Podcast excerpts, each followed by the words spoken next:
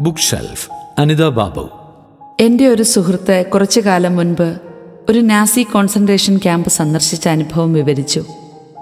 അനേകം ആളുകൾ കൊല്ലപ്പെടുകയും നരകയാതന അനുഭവിക്കുകയും ചെയ്ത സ്ഥലത്ത് ഇപ്പോഴും ഗദ്ഗതങ്ങൾ തളം കെട്ടി നിൽക്കുന്നത്രേ. ഗ്യാസ് ചേംബറുകളും പീഡനമുറികളും മരണപ്പെട്ടവരുടെ ചിത്രങ്ങളും കണ്ട് ഉള്ളു കനപ്പെട്ട് കണ്ണീരൊഴുക്കിയാണ് മിക്ക സന്ദർശകരും അവിടം വിടുന്നത്.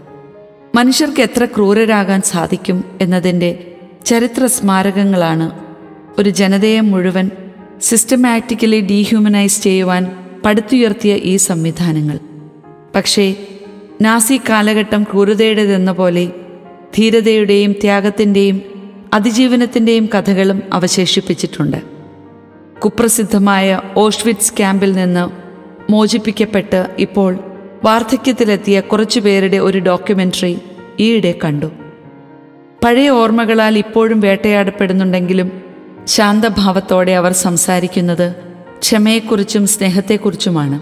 പീഡനത്തിന്റെ കറുത്തുനാളുകളിലും ജീവൻ നിലനിർത്തുവാനും ഭാവിയെക്കുറിച്ച് സ്വപ്നം കാണുവാനുമുള്ള തങ്ങളുടെ ശ്രമങ്ങളെക്കുറിച്ചുള്ള അവരുടെ വിവരണങ്ങൾ കാഴ്ചക്കാരിൽ പ്രത്യാശ നിറയ്ക്കുന്നു. Be a survivor in the process you will become a light for someone else pathway അമേരിക്കയിലെ പ്രശസ്തമായ ക്രിസ്റ്റൽ കത്തീഡ്രലിന്റെ സ്ഥാപകനായ റോബർട്ട് ഹെച്ച് ഷൂളർ പ്രശസ്തനായ ഒരു പാസ്റ്ററും പ്രഭാഷകനുമാണ്. അമേരിക്ക ഏറ്റവും രൂക്ഷമായ സാമ്പത്തിക മാന്യത്തിലൂടെ കടന്നുപോയ ആയിരത്തി തൊള്ളായിരത്തി എൺപത്തിരണ്ട് കാലഘട്ടത്തിൽ ഒരു പ്രഭാഷണത്തിനായി സ്വന്തം ജന്മനാട്ടിലേക്ക് അദ്ദേഹം ക്ഷണിക്കപ്പെട്ടു.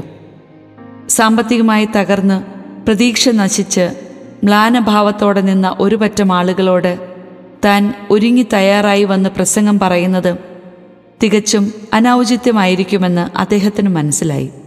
പകരം അദ്ദേഹം അവരുമായി പങ്കുവച്ചത് സ്വന്തം പിതാവിന്റെ അതിജീവനത്തിന്റെ കഥയാണ്. രൂക്ഷമായ വരൾച്ചയും സർവതും നശിപ്പിച്ച ചുഴലിക്കാറ്റും ദാരിദ്ര്യവും കഷ്ടപ്പാടുമെല്ലാം പാറ പോലെ ഉറച്ച വിശ്വാസത്താലും നിശ്ചയദാർഢ്യത്താലും അതിജീവിച്ച കഥ.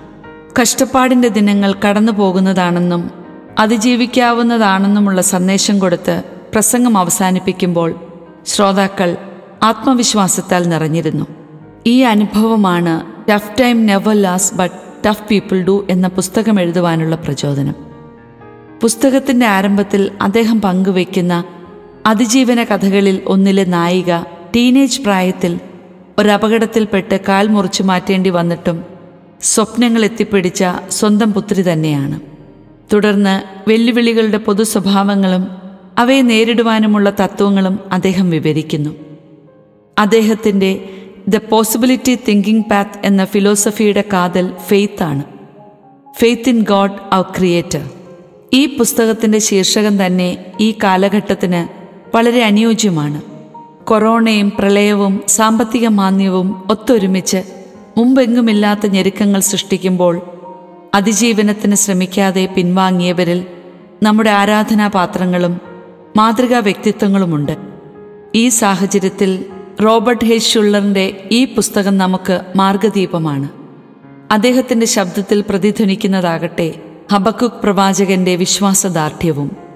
അത്തിവൃക്ഷം പൂക്കുന്നില്ലെങ്കിലും മുന്തിരിയിൽ ഫലങ്ങളില്ലെങ്കിലും ഒലിവ് മരത്തിൽ കായ്കളില്ലാതായാലും വയലുകളിൽ ധാന്യം വിളയുന്നില്ലെങ്കിലും ആട്ടിൻകൂട്ടം ആലയിൽ അറ്റുപോയാലും കാലികൾ തൊഴുത്തിലില്ലാതായാലും ഞാൻ കർത്താവിൽ ആനന്ദിക്കും.